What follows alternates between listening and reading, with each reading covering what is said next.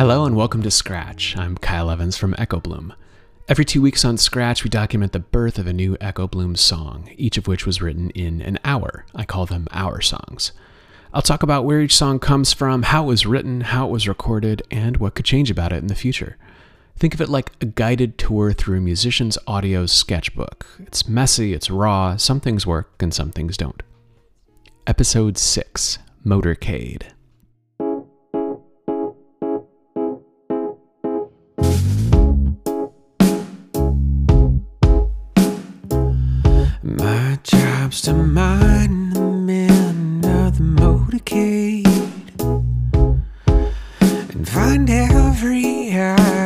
Fails to meet my gaze.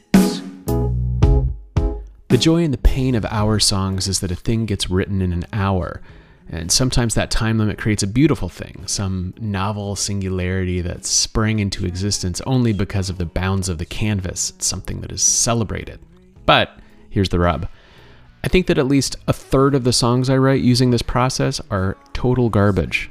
Uh, others perhaps would argue more. sometimes it works, and sometimes it truly doesn't. The muse is out for lunch, Mercury is in retrograde, who knows? Uh, the thing this process has taught me is to finish. The only thing worse than a piece of garbage is a half finished piece of garbage. That applies to both songs as well as their recordings. Motorcade was born out of a completely different song, one that I was really frustrated with.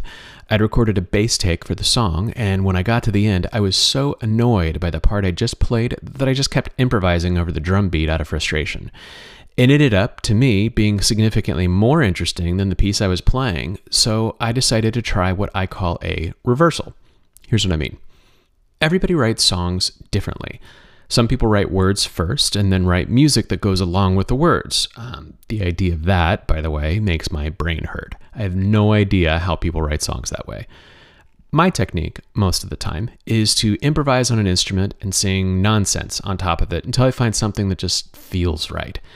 I build out the structure from there and then write to the form. But this song had a different start music first, no vocals. I call it a reversal.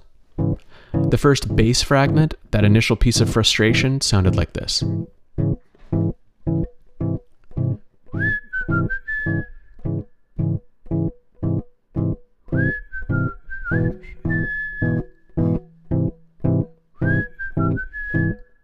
I took that fragment, transposed it onto a Wurlitzer, which is a type of keyboard, and that became the ostinato background.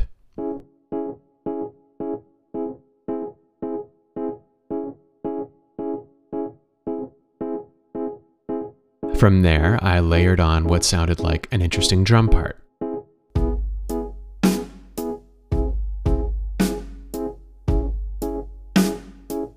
And then I added in a bass part.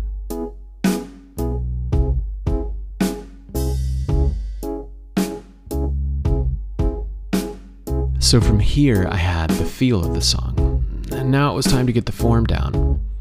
I took that segment and started improvising on guitar, and it kind of sounded like this.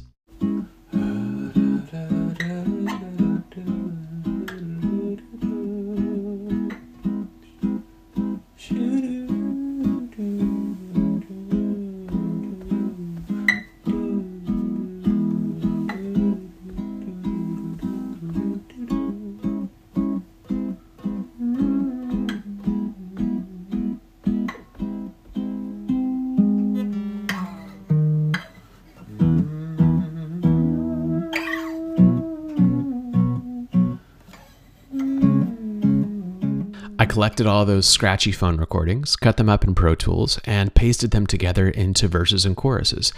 Then I took the feel recordings I'd made with the keyboard and extended them to match that structure, and that created the song's foundation, the blueprint. Uh, then it was time for lyrics. I played that backing track for a friend and asked them what they thought the lyrics could be about. And I prefaced it by noting that it shouldn't be about a Civil War soldier or anything, because to me it just felt more contemporary. But of course, after I said that, I realized that it had to be the topic. So I read a bunch of old Civil War letters from the Vermont History Museum, mostly letters from soldiers home to their families, and started writing a song based on the general tone of them. And the tone was, I could best call it ambient confusion. The military seems like it's this world of certainty, but the vast majority of the letters that I read were infused with this fuzz of confusion and waiting.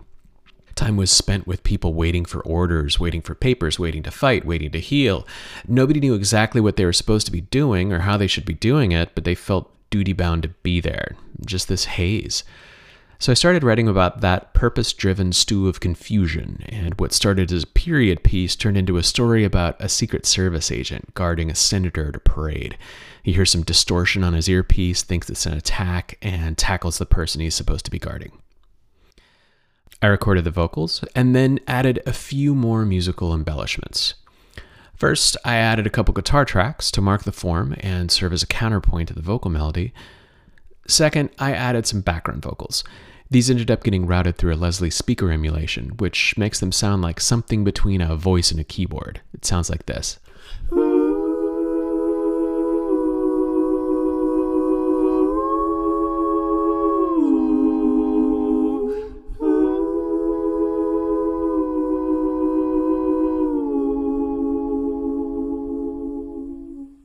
So, what would I change?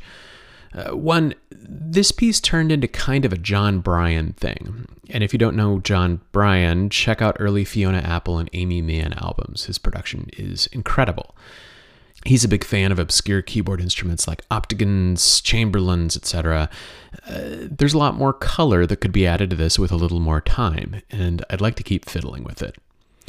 Two, I rarely have time to more completely do instrumental sections, so there are a few sections that feel a little sparse here. I improvised a line for a solo here vocally, but it could be something more musically interesting or maybe played on a different instrument. And three, it feels a couple clicks slow, I think. So, here's the final version of Motorcade. If you like what you hear, there are all kinds of ways to support. The best thing you could possibly do for me is to send this to a friend, or subscribe to our email list at echobloom.com slash scratch, or give us a five-star review on iTunes, or check out Echo Bloom's albums on Spotify, or maybe even all of the above. The best thing you could possibly do for you is to write something of your own. Doodle on a cocktail napkin, sing in the shower, just create and enjoy. Thank you so much for listening.